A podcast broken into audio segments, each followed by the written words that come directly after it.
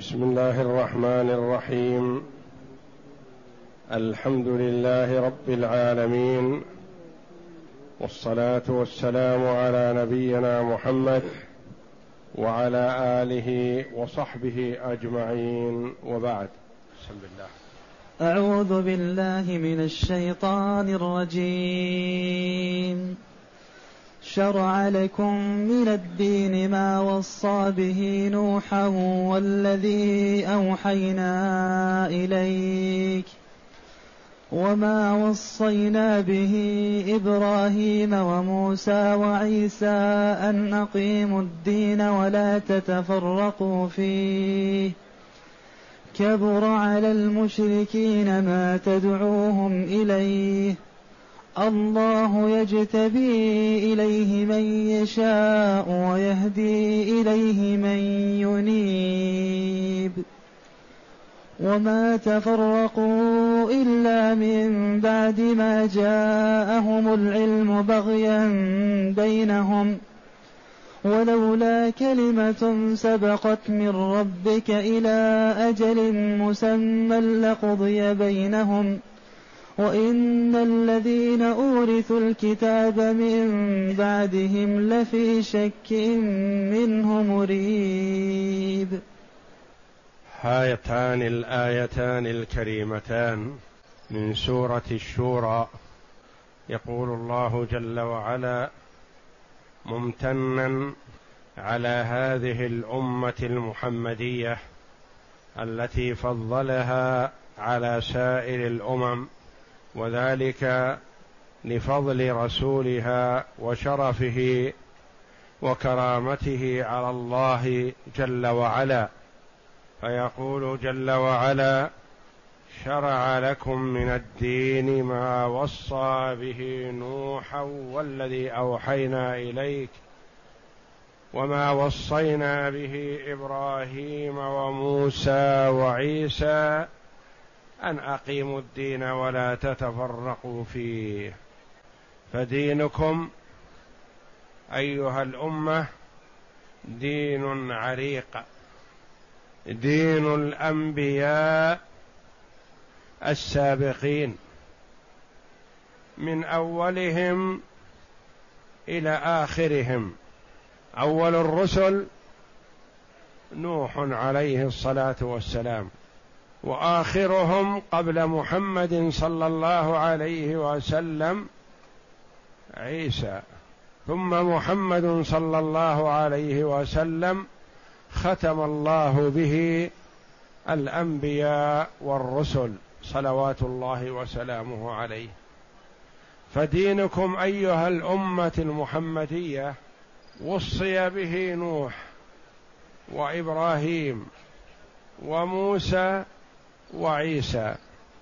وهؤلاء هم أولو العزم من الرسل وهم أصحاب الشرائع العظيمة وهم أصحاب الأتباع الكثير وهم الذين أتوا بشرائع أصيلة جديدة لم يؤمروا بشرائع من قبلهم.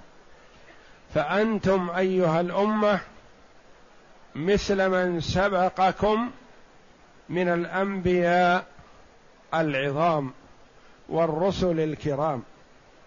شرع لكم من الدين الدين القيم العبادة الحقه لله جل وعلا. شرع لكم أفضل الأديان وأكملها عقيدة التوحيد الخالص لله جل وعلا. شرع لكم أوحاه إلى نبيكم محمد صلى الله عليه وسلم. فيه إثبات النبوة لمحمد صلى الله عليه وسلم. والذي أوحينا إليك. والوحي للأنبياء والرسل. بين لكم ووضح وسن وأظهر طريقا واضحا. من الدين تطابقت على صحته الأنبياء والخطاب لأمة محمد صلى الله عليه وسلم. خطاب تشريف وتكريم للأمة لمن استجاب منهم. شرع لكم ما وصى به نوح من التوحيد ودين الإسلام. فالأنبياء والرسل متفقون على أصل الدين الذي هو عبادة الله جل وعلا وحده لا شريك له. فكل الرسل من أولهم إلى آخرهم متفقون على ذلك. فأصول الشرائع لم يختلف فيها شريعة رسول عن شريعة رسول آخر وإنما اختلفوا في شيء من الفروع.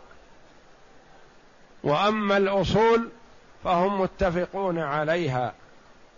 توحيد الله جل وعلا ودين الإسلام والصلاة والزكاة والحج وبر الوالدين وصلة الأرحام واجتناب الرذائل والقبائح من المحرمات. وقد ثبت في الحديث الصحيح أن نوحا عليه الصلاة والسلام هو أول الرسل وقبله آدم عليه السلام نبي. وأما الرسل فأولهم نوح كما ثبت في حديث الشفاعة حينما يفزع الخلق إلى آدم عليه السلام ليشفع لهم عند الله. في إراحتهم من الموقف. فيقول الرسول صلى الله عليه وسلم في الحديث الصحيح عن آدم عليه السلام أنه قال ولكن ائتوا نوحا فإنه أول رسول بعثه الله إلى أهل الأرض. فأولهم نوح وآخرهم محمد صلى الله عليه وسلم. وآدم أعطي النبوة عليه الصلاة والسلام ولم تفرض عليه كثير من الفرائض ولا شرعت له كثير من المحرمات وإنما كان شرعه تنبيها على بعض الأمور واقتصارا على ضرورات المعاش لأن طبيعة الحال تقتضي ذلك. فكان الرجل يتزوج أخته من أمه وأبيه لأن أولاد أبناء آدم يتزوجون من بناته فهم وحدهم لا يوجد غيرهم إلا أن المرء لا يتزوج من كانت معه في البطن يتزوج غيرها. وبعث الله نوحا عليه الصلاة والسلام بتحريم الأمهات والبنات والأخوات وشرع له كثيرا من الواجبات ووضح له الآداب والديانات فقوله جل وعلا شرع لكم من الدين ما وصى به نوحا أي شرعه لنوح عليه الصلاة والسلام وأمره به والذي أوحينا إليك الذي هو القرآن. وما وصينا به إبراهيم وموسى وعيسى. فإبراهيم ونوح يعترف بنبوتهم ورسالتهم أهل الأرض. وموسى يعترف برسالته اليهود. وعيسى يعترف برسالته النصارى. فهم مشهورون ولهم أمم ولهم شرائع مكتملة. فبين صلى الله عليه وسلم أن شريعة محمد صلى الله عليه وسلم جمعت محاسن الشرائع السابقة. ما هو الذي وصى به هؤلاء الأنبياء العظام؟ وأوحاه إلى محمد صلى الله عليه وسلم قال أن أقيموا الدين أقيموا دينكم لوجه الله جل وعلا اعبدوا الله وحده وتقيدوا بما أمركم الله جل وعلا به وانتهوا عما نهاكم عنه. أن أقيموا الدين ولا تتفرقوا فيه. لا تختلفوا. فالاختلاف شر. والتفرق ضلال. وقد أخبر صلى الله عليه وسلم أن اليهود افترقت على إحدى وسبعين فرقة. والنصارى افترقت على اثنتين وسبعين فرقة. وقال صلى الله عليه وسلم وستفترق هذه الأمة على ثلاث وسبعين فرقة كلها في النار إلا واحدة. قالوا من هي يا رسول الله؟ قال من كان على مثل ما أنا عليه وأصحابي. من كان على السنة والجماعة سنة الرسول صلى الله عليه وسلم. وهؤلاء الثلاث والسبعون كلهم أمة الإجابة لا يدخل فيهم الكفار. ولا يدخل فيهم اليهود والنصارى إلا من آمن بمحمد صلى الله عليه وسلم. هؤلاء مسلمون لكنهم عندهم شيء من المخالفات يستحقون دخول النار بهذه المخالفات التي لديهم. إلا فرقة واحدة من كان على السنة والجماعة وهذا من النبي صلى الله عليه وسلم إخبار بما سيكون وقد وقع كما أخبر عليه الصلاة والسلام. فافترقت الأمة المحمدية من ينتسبون إلى الإسلام إلى فرق شتى متناحرة متنافرة وأهل السنة والجماعة فرقة واحدة الذين هم على الحق والصواب. ومن عداهم عندهم حق وباطل. ولا تتفرقوا فيه. نهي عن التفرق والاختلاف. والنبي صلى الله عليه وسلم أخبر بأن هذه الأمة ستفترق لأجل أن ينتبه المسلم. ينتبه لنفسه. لا يقع في فرقة من هذه الفرق الضالة. وإنما عليه أن يأخذ بمنهج النبي صلى الله عليه وسلم وسنته فيأخذ بكتاب الله وسنة رسول الله صلى الله عليه وسلم. أن أقيموا الدين استقيموا على دينكم واثبتوا عليه. ولا تتفرقوا فيه. كبر على المشركين ما تدعوهم إليه. كبر عظم. واشتد على المشركين. ما يدعوهم إليه الرسول صلى الله عليه وسلم.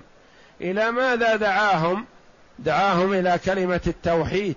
لا إله إلا الله محمد رسول الله. ماذا قال له أقرب وقريب له؟ عمه أبو لهب. قال له تبا لك سائر اليوم ألهذا جمعتنا؟ جمعتنا من أجل توحيد الله؟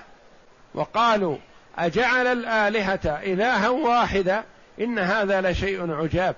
ونفروا وأبعدوا عنه. كبر على المشركين ما تدعوهم إليه يعني عظم وفحش عليهم فلم يقبلوه. يريدون الشرك ويريدون الآلهة. كبر على المشركين ما تدعوهم إليه. الله يجتبي إليه من يشاء. ويهدي إليه من ينيب. المشركون لا يريدون التوحيد وينفرون منه ويبتعدون عنه.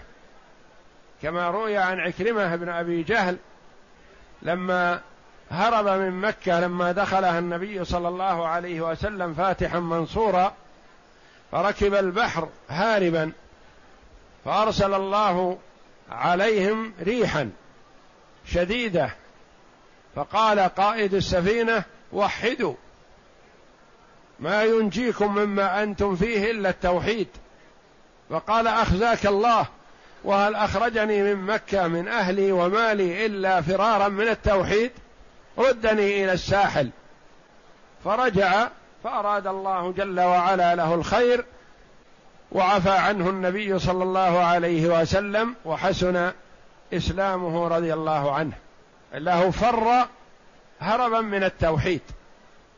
ولما أراد الله جل وعلا له الخير أرسل عليهم الريح.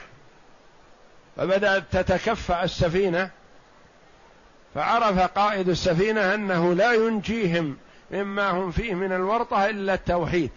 كما قال الله جل وعلا فإذا ركبوا في الفلك دعوا الله مخلصين له الدين. فلما نجاهم من البر إذا هم يشركون. الله يجتبي إليه من يشاء. الله يجتبي يختار. جل وعلا من يصلح للهداية يهديه. الله يجتبي يختار. اجتباه بمعنى اختاره واصطفاه. الله يجتبي إليه من يشاء يوفق. من شاء للهداية فيهتدي. ويهدي إليه من ينيب. من يرجع إلى ربه. أناب بمعنى رجع يعني رجع إلى الله. من رجع إلى الله وطلب الحق هداه الله ووفقه للصواب. فالهداية والتوفيق بيد الله جل وعلا. وعلى العبد أن يتعرض لذلك أن يسأل الله جل وعلا التوفيق ويرجع إلى ربه. وينيب فالله جل وعلا يوفقه ويهديه ويثبته. فبين جل وعلا أن المشركين ينفرون من التوحيد ولا يريدونه وأن الله يهدي من أراد واصطفى لتوحيده. قول تعالى لهذه الأمة شرع لكم من الدين ما وصى به نوحا والذي أوحينا إليه فذكر أول الرسل بعد آدم وهو نوح عليه السلام وآخرهم وهو محمد صلى الله عليه وسلم ثم ذكر من بين ذلك من أولي العزم وهم إبراهيم وموسى وعيسى بن إبراهيم. إبراهيم وموسى وعيسى بن مريم عليهم السلام. وهذه الآية أولو العزم من الرسل خمسة نوح وإبراهيم وموسى وعيسى ومحمد صلى الله عليهم وسلم. نعم. وهذه الآية انتظمت انتظمت ذكر الخمسة كما اشتملت آية الأحزاب عليهم في قوله وإذ أخذنا من النبيين ميثاقهم ومنك ومن نوح وإبراهيم وموسى وعيسى بن مريم كذلك هذه الآية في سورة الأحزاب ذكرت الخمسة كما ذكرتهم هذه الآية الكريمة التي معنا في سورة الشورى. نعم. والدين الذي جاءت به الرسل كلهم هو عبادة الله وحده لا شريك له. كلهم جاءوا بالتوحيد. ولم يأت نبي من الأنبياء بإباحة الشرك لأن الشرك أظلم الظلم. كما قال الله جل وعلا عن لقمان عليه السلام أنه قال يا بني لا تشرك بالله إن الشرك لظلم عظيم. أظلم الظلم الشرك لأنه صرف حق الله جل وعلا لغيره. كما قال تعالى وما أرسلنا من قبلك من رسول إلا نوحي إليه أنه لا إله إلا أنا فاعبدون. كل الرسل بهذه الصفة. ما أرسل الله من رسول إلا وهو يدعو إلى عبادة الله وحده. نعم. وفي الحديث نحن معشر الأنبياء أولاد علات علات. أولاد علات ديننا واحد. أولاد العلات أولاد نساء متعددة. أبوهم واحد وأمهاتهم شتى. فكذلك الدين الحق دين واحد للأنبياء من أولهم إلى آخرهم ما يختلف. وإنما تختلف الشرائع. تختلف الشرائع والفروع. فمثلا كلنا كل الأمم عندهم صلاة لكن صلاتنا تختلف عن صلاتهم. وكل رسول تختلف صلاته عن صلاة غيره. والصيام كذلك. يا أيها الذين آمنوا كتب عليكم الصيام كما كتب على الذين من قبلكم فهو مكتوب على من قبلنا لكن صيامنا يختلف عن صيامهم. وهم تلاعبوا في شرائعهم وحفظ الله جل وعلا لنا شريعة الإسلام.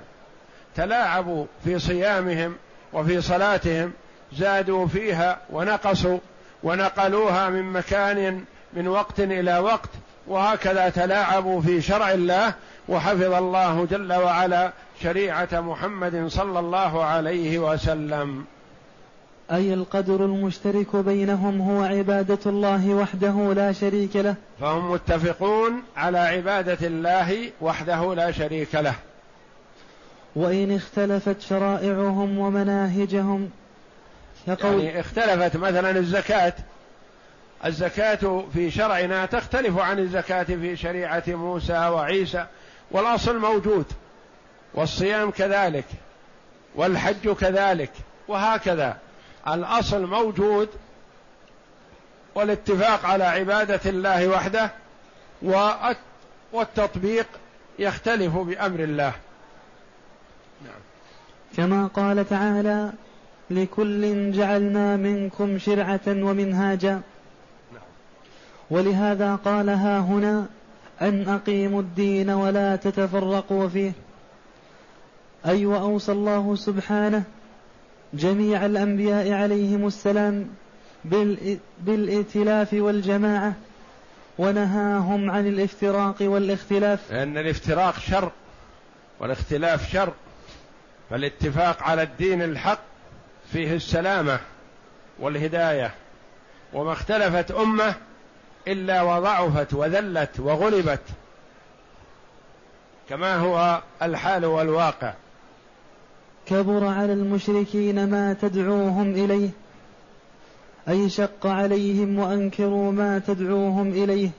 يا محمد من التوحيد. نعم. ثم قال الله يجتبي إليه من يشاء ويهدي إليه من ينيب. هو الذي يقدر الهداية لمن يستحقها ويكتب الضلالة على من آثرها على الطريق الرشد. ولهذا قال وما اختلفوا إلا من بعد ما جاءهم العلم. أي إنما كان مخالفتهم للحق بعد بلوغه إليهم وقيام الحجج عليهم. وما حملهم على ذلك إلا البغي والعناد والمشاقة. وما تفرقوا إلا من بعد ما جاءهم العلم بغيا بينهم. تحذير من الله جل وعلا للأمة عن الاختلاف والتفرق. وأن العلم أحيانا يكون سببا للشقاق والبعد عن الحق. كما أن النصر والتأييد يكون أحيانا سببا للتنافس والتباغض والتحاسد. فلا يفرح المرء بالخير والعلم إلا إذا طبقه وقام بحقه. فالأمم السابقة قبلنا ما تفرقوا إلا من بعد ما جاءهم العلم. جاءهم العلم اليهود من موسى عليه الصلاة والسلام فاختلفوا وتفرقوا بعده. النصارى جاءهم العلم من عيسى عليه الصلاة والسلام فتفرقوا واختلفوا بعده. ويحذر الله جل وعلا هذه الأمة من الاختلاف بسبب ما أخذت من العلم من محمد صلى الله عليه وسلم. فيحذر الله جل وعلا العباد من التفرق والاختلاف وأن الاختلاف قد ينشأ من العلم.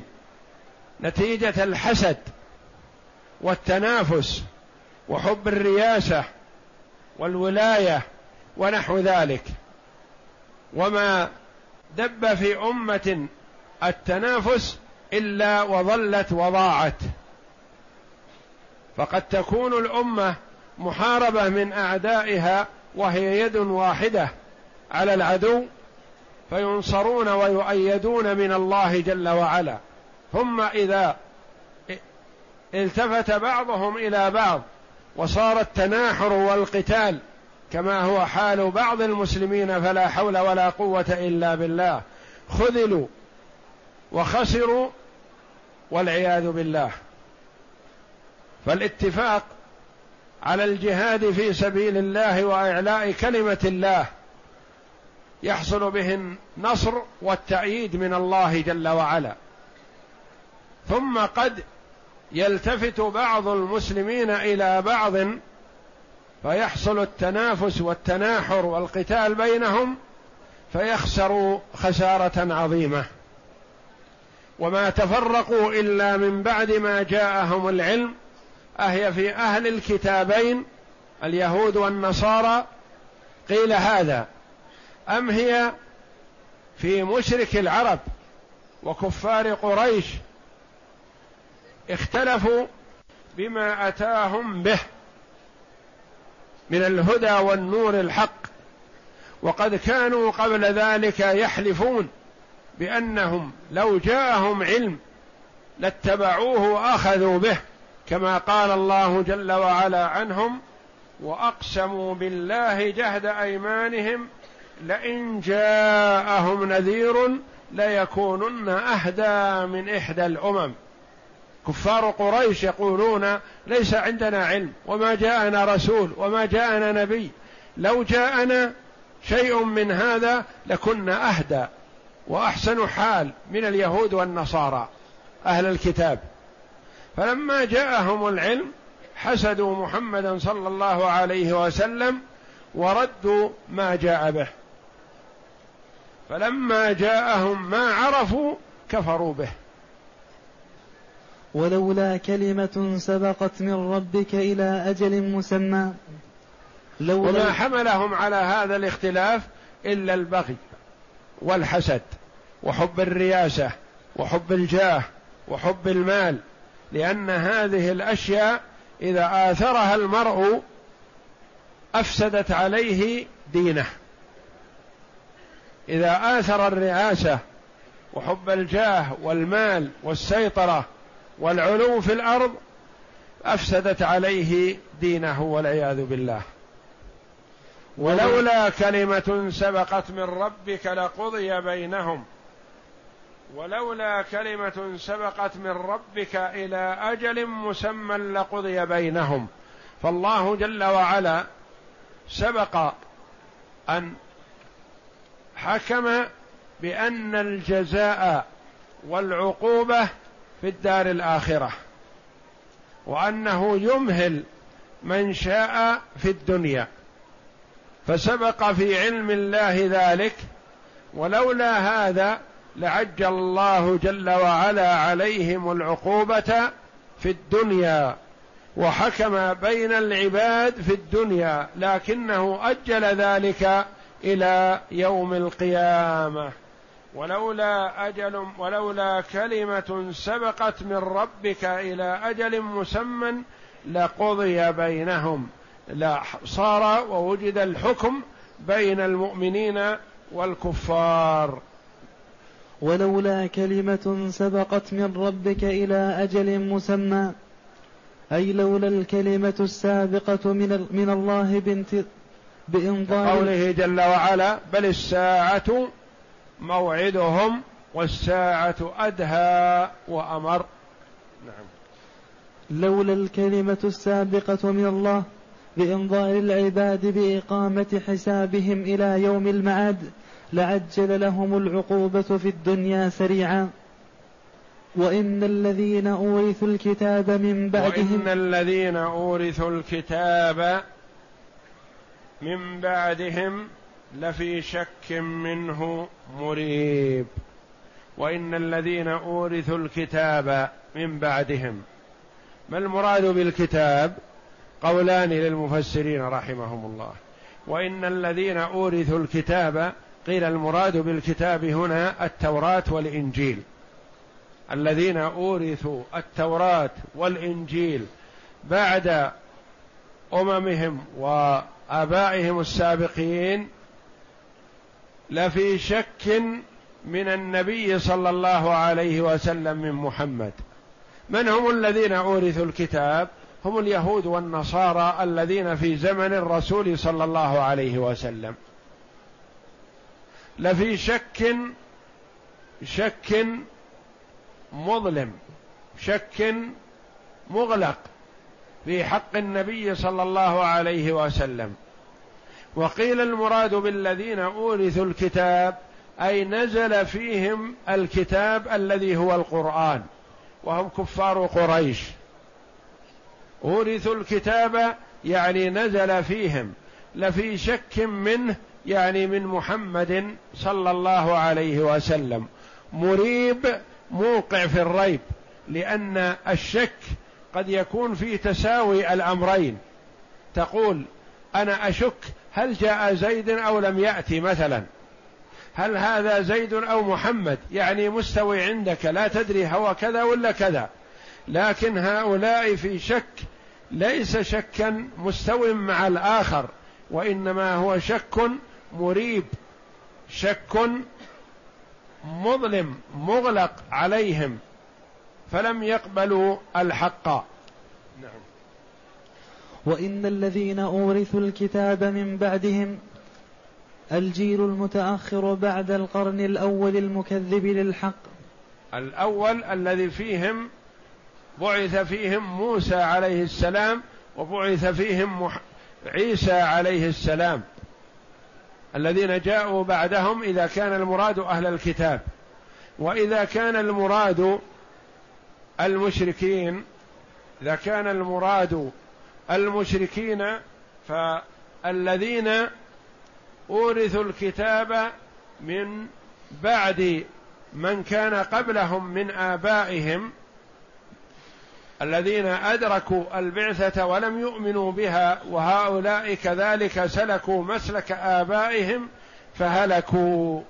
نعم. لفي شك منه مريب ليسوا على يقين من أمرهم وإنما هم مقلدون لآبائهم وأسلافهم بلا دليل ولا برهان وهم في حيرة من أمرهم وشك مريب وشقاق بعيد. وهذا فيه ذم للتقليد التقليد الأعمى الذي يقلد من سبقه من أهل الضلال والشك والريب. لا يقول المرء العاقل أدركنا آباءنا على كذا فنسلك مسلكهم.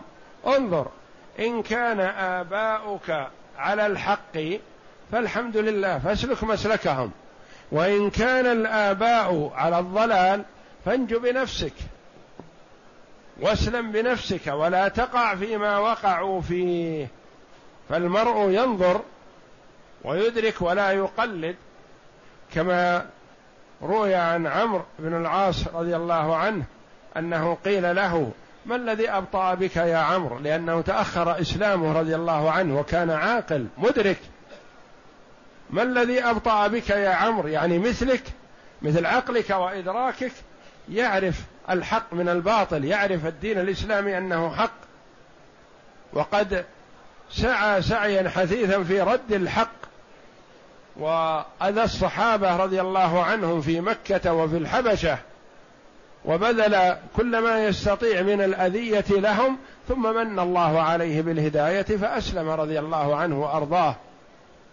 وجاهد في سبيل الله رضي الله عنه وأرضاه.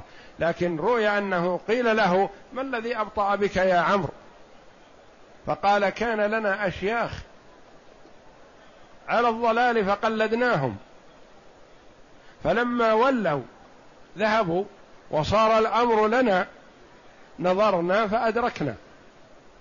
يعني عرفت بعدما ذهب الذين كنت أقلدهم. فلا يجوز للمرء أن يقلد أهل الضلال وإنما ينظر. ويتبع الحق أينما كان. والله أعلم. وصلى الله وسلم وبارك على عبد ورسول نبينا محمد وعلى آله وصحبه أجمعين.